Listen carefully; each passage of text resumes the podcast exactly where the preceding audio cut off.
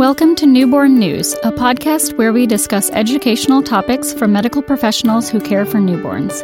I'm your host, Dr. Nita Goli, a pediatrician in the UT Southwestern Newborn Nursery. Welcome back to the podcast. Today, we'll talk about the management of infants of diabetic mothers. We're joined by Dr. Rashmin Savani, who's the chief of the Division of Neonatal Perinatal Medicine here at UT, UT Southwestern. Dr. Savani, thanks for joining us today. My pleasure. So, in the US, about 1 to 3% of pregnant women are diagnosed with gestational diabetes. And out of all babies born, about 0.5 to 4% are born to diabetic mothers. To start off with, can you explain to us the different classifications of maternal diabetes? Sure. The obstetricians, and Dr. White in particular, uh, developed a classification process for mothers with diabetes. We know that mothers that are pregnant produce a hormone called human uh, placental lactogen, which is, causes insulin insensitivity. So, just the mere fact of being pregnant can make you uh, diabetic. Uh, so, this is called gestational diabetes, and uh, the first two uh, slots in White's classification are class A1, which is uh, diabetes only happening during pregnancy, and that can be controlled by diet alone whereas class A2 is gestational diabetes, diabetes that only occurs during pregnancy but requires insulin. So these are the mildest forms of diabetes during pregnancy, if you will. The following sets of classifications in White's classification is uh, the duration of maternal diabetes. So, mom already has insulin dependent diabetes, and it depends on how long that diabetes has gone on and that is classes B, C, and D, where uh, mothers who have uh, onset later than 20 years of age uh, and duration less than 10 years uh, will be class B. Uh, class C is when their duration of diabetes is 10 to 19 years, uh, and the duration has been 10 to 19 years. And class D is where uh, the onset is less than 10 years of age and the duration is more than 20. The reason that classification is made is because the longer you have diabetes, the more complications you're going to have. And that leads us to the most severe classifications, which are what I call the phropathies, or the F, G, H, and R. And the reason I say that is now you've got microvascular disease. And it affects a multitude of organs, including the placenta. So you can get renal insufficiency, you can have uh, cardiomyopathy, and you can have retinopathy. And as we'll talk about uh, in a little bit, I think, uh, we'll also see that that microvascular abnormality can affect the placenta as well. So, if we talk about the moms for a minute, um, the diagnosis of diabetes during pregnancy has far reaching consequences for both mom and baby. So, it's very important for them to receive appropriate support in pregnancy, including dietitian support. Um, so, how can maternal diabetes affect pregnancy and the fetus? Well, the physiology of this is fascinating and was first described by Pedersen a long time ago. Uh, in the normal situation, uh, mother and baby are separated by the placenta, uh, but there is crosstalk between the two through the placenta. Uh, insulin is uh, said to not cross the placenta. There is some evidence to refute that, but uh, for the most part, let's take it that insulin doesn't cross the placenta. So then you have a glucose insulin cycle in the mother and a glucose and insulin cycle in the baby and the thing that connects it is the glucose. So, in normal circumstances, maternal glucose gets transported to the baby via glucose transporters. And these glucose transporters are a facilitated transport system, not active, not passive, but a facilitated transport. So that the baby's glucose is slightly higher than the mom's uh, for the most part. Uh, the problems arise when maternal glucose levels go up, maternal diabetes, and now the baby's glucose is also increased. And that increased glucose on the baby's side now stimulates the beta cells of the pancreas uh, to hypertrophy and produce insulin to combat this large glucose load that's coming in from the mom.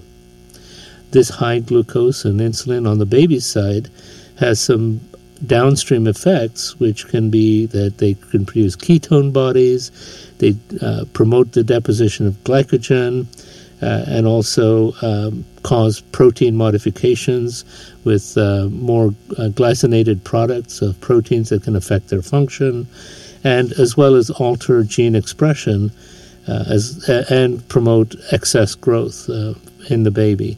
So all of these are downstream effects, if you will, of the glucose and insulin increase on the baby's side. Now, at the time of birth, of course, uh, the obstetrician comes along and the umbilical cord gets cut, so this massive amount of glucose infusion that the baby was getting disappears. And now, what the baby is faced with is no glucose supply from uh, the mother, but a hypertrophied beta cell population that's churning out a lot of insulin. And so what you get is immediate hypoglycemia in the baby. Uh, so I think that that Pedersen hypothesis has remained a hypothesis because it's very difficult to prove whether it's the glucose or the insulin causing or the trouble or whether it's both. Uh, so uh, it remains a hypothesis, but I think that that fits the physiology and what we observe. And you mentioned some growth complications. Um, what are some things that we see in infants of diabetic mothers? So, since there is increased uh, glucose and uh, insulin in the baby's side, uh, insulin is said to be uh, a growth factor for babies. There is some controversy about that, and some people say that there's a contribution from other hormones like insulin like growth factor, uh, but for the most part, let's take for now that insulin is a growth factor. This is increased in uh, diabetic pregnancies, and this is uh, going to promote the growth of the baby uh, to uh, a point that it's in excess of what you should anticipate for the gestational age. most of this growth occurs in the third trimester, and what it results in is that you have bigger babies, and that is going to lead to more complications because uh, they won't fit in the vaginal con- in the birth canal. Uh, you can get increased um, C sections and uh, operative deliveries, uh, and you can get things like shoulder dystocia. So, uh, because of the macrosome, you get increased uh, amounts of birth injuries. for 25% of the situation, we talked about the microvascular abnormalities uh, that occur in diabetes, particularly those more severe types of uh, uh White's classi- classification.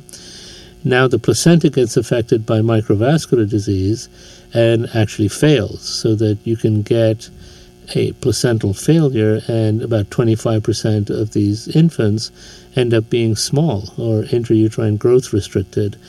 And that actually is a worse outcome for the baby because now the baby doesn't even have the glycogen stores to uh, to supply any glucose and will still have a hypertrophied uh, beta cell mass so that their hypoglycemia is very profound and they have long hospitalizations.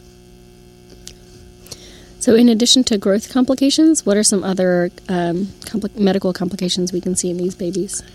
So, we talked about the hypoglycemia and how that works, uh, but uh, there appears to be an abnormality in the kidneys, both in the mother and the baby, uh, in, in, in diabetic pregnancies, and what that results in is a loss of uh, calcium and magnesium in the urine uh, of the baby, so that the baby can actually come out and become hypocalcemic. Uh, and that, of course, uh, can lead to tetany and seizures.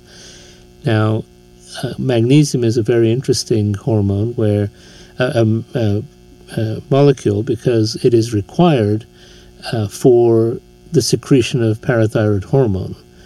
when you don't have magnesium, parathyroid hormone is not secreted, and you cannot mobilize calcium from the bone.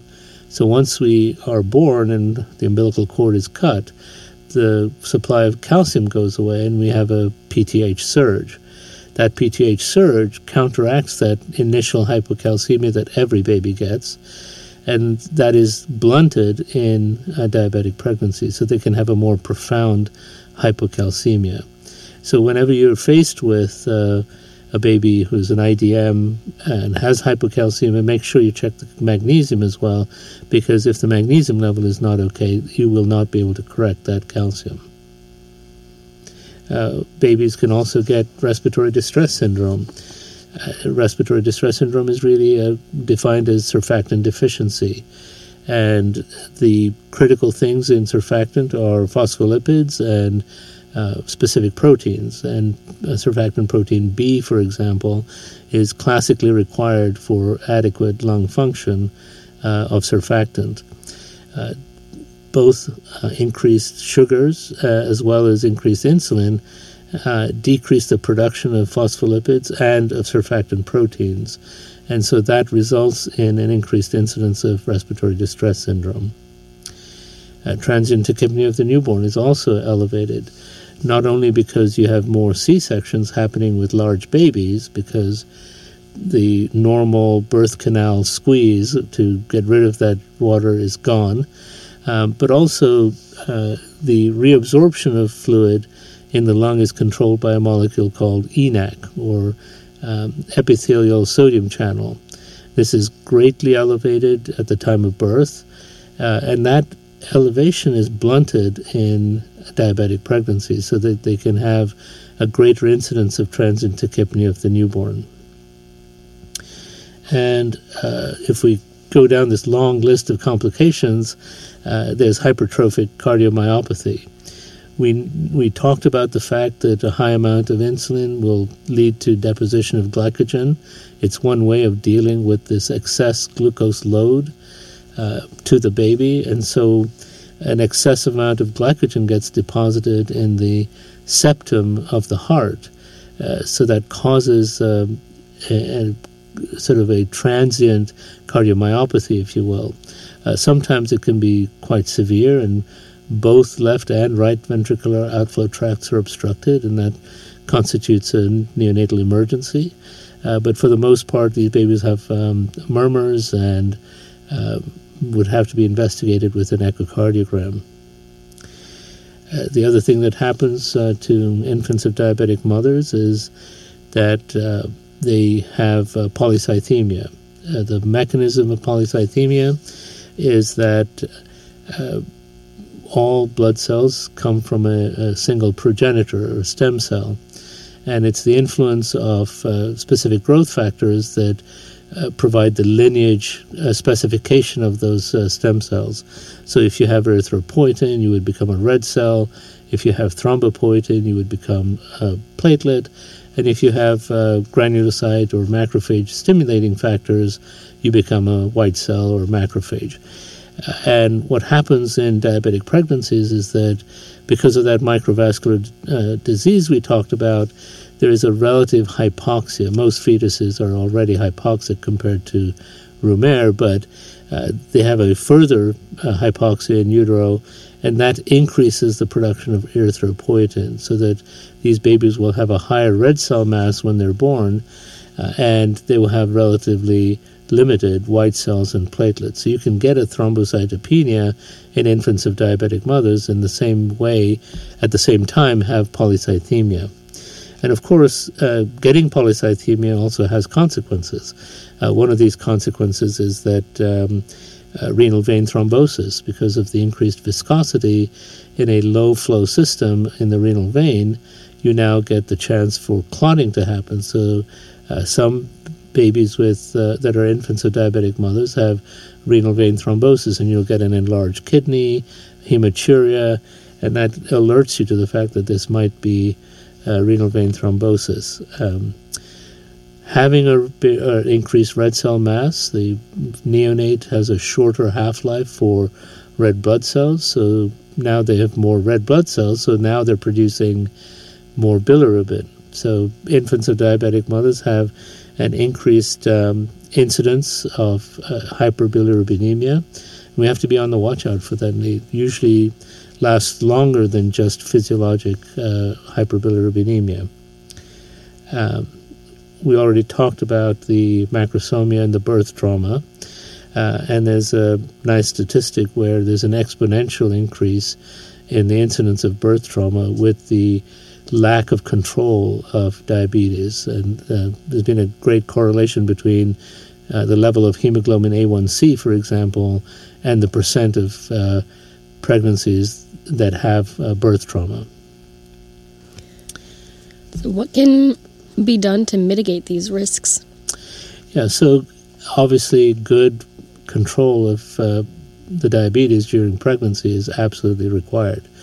But I would submit that we actually need to start controlling the diabetes ahead of pregnancy. So, a mother or a prospective mother who has uh, diabe- diabetes or insulin dependent diabetes should really seek counseling before she gets pregnant uh, so that absolutely optimal control of the diabetes can be present at the time of conception.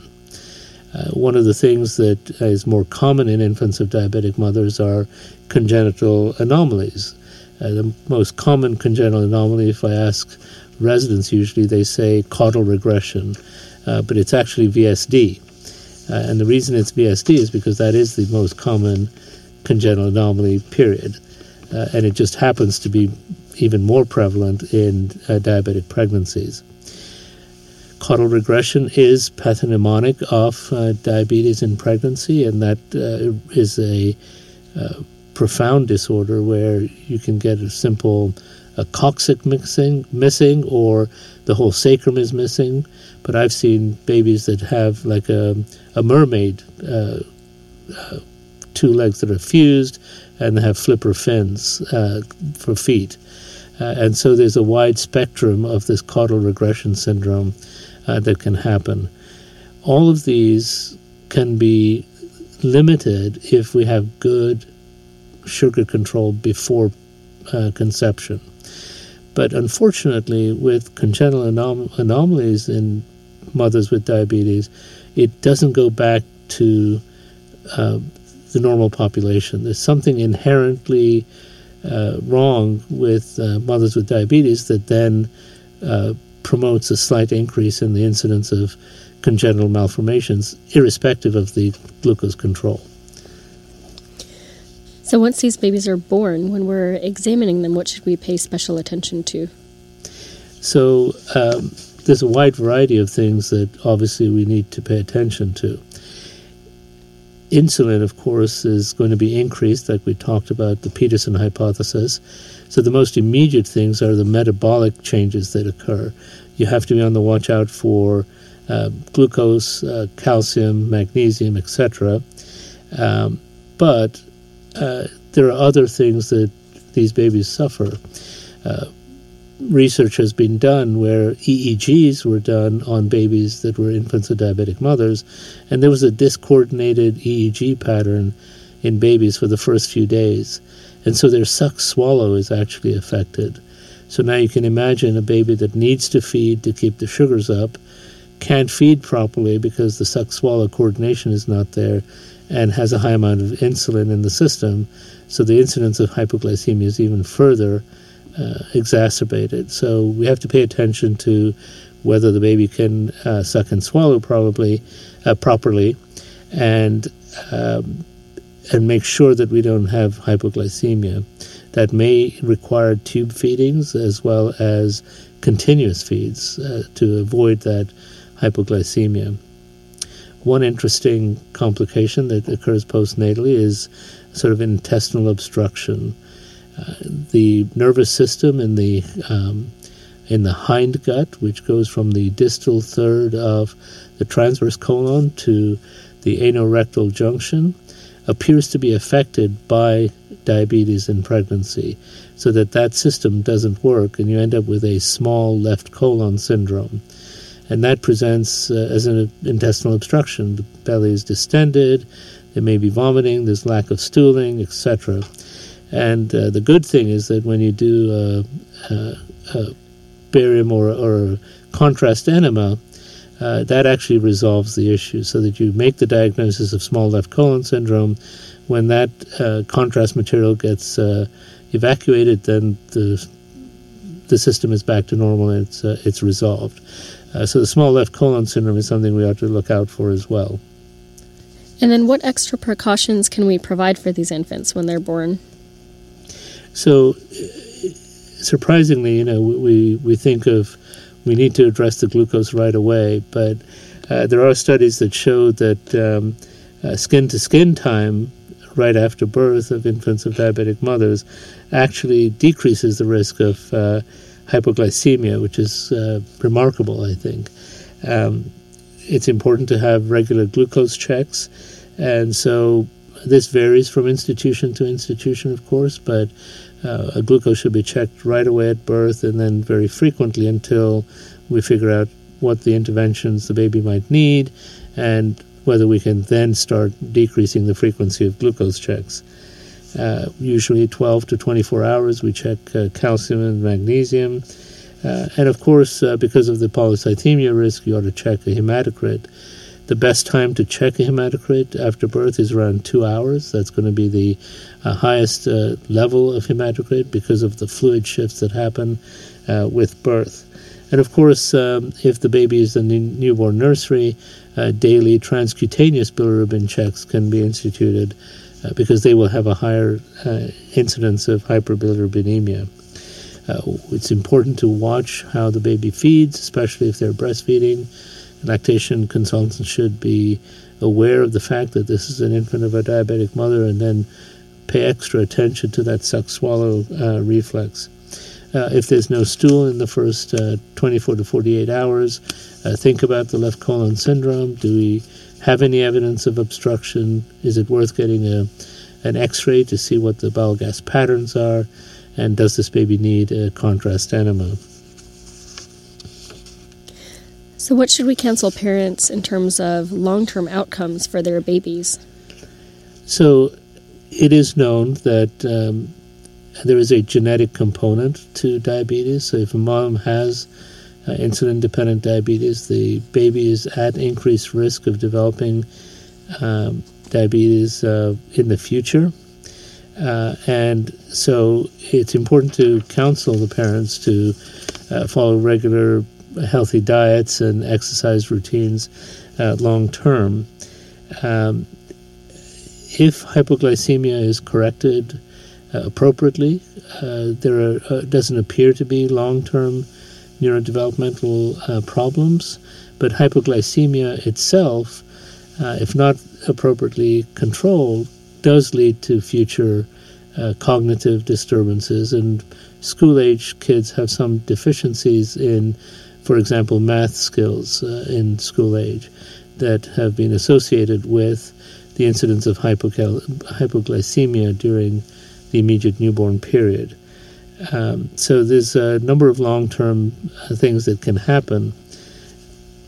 Um, Side note: Was that only if it was rapidly corrected, or was that? Yeah, no, no, it, it, no, it can happen, but regardless. So let me let me say that last thing again. Um, if hypoglycemia is corrected appropriately, uh, there is a, not an increased risk of neurodevelopmental outcomes that are um, affected long term if hypoglycemia is not corrected and you have episodes of hypoglycemia, there is a long term uh, risk for decreased school activity and school ability, uh, particularly in math, actually. And so it's important to correct the hypoglycemia. However, one study did actually show that rapid correction of hypoglycemia was also detrimental and led to longer term neurodevelopmental uh, abnormalities. So it's important to correct the hypoglycemia, but not to overcorrect it or correct it quickly. Thanks so much for joining us. This has been a really great informative discussion about infants of diabetic mothers. To end the episode today, Dr. Savani, what's your favorite part of your workday? That's a really tough question, Nita. Um, I enjoy everything that I do. Um, uh, it's always good, like you never feel like you're at work. Right? So I, I, I have um, I'm blessed in that way, and I, I love the people that I work with, and um, it's a chance for all of us to make things so that babies and moms have better outcomes, and we're working very hard to do that. Right. Um, on a personal note, I love swimming and reading and um, playing with my golden doodles. So uh, I have a good time with that too. I love it. Thanks so much for joining us today. It's been great, Nita. Thanks for listening to Newborn News. We hope you join us next time. If you like what you hear, make sure to subscribe and leave us a review. If you have questions, comments, feedback, or suggestions for future episodes, please email me at newbornnews at utsouthwestern.edu. As a reminder, this content is educational and is not meant to be used as medical advice. Views or opinions expressed in this podcast are those of myself and my guests and do not necessarily reflect the views of the university.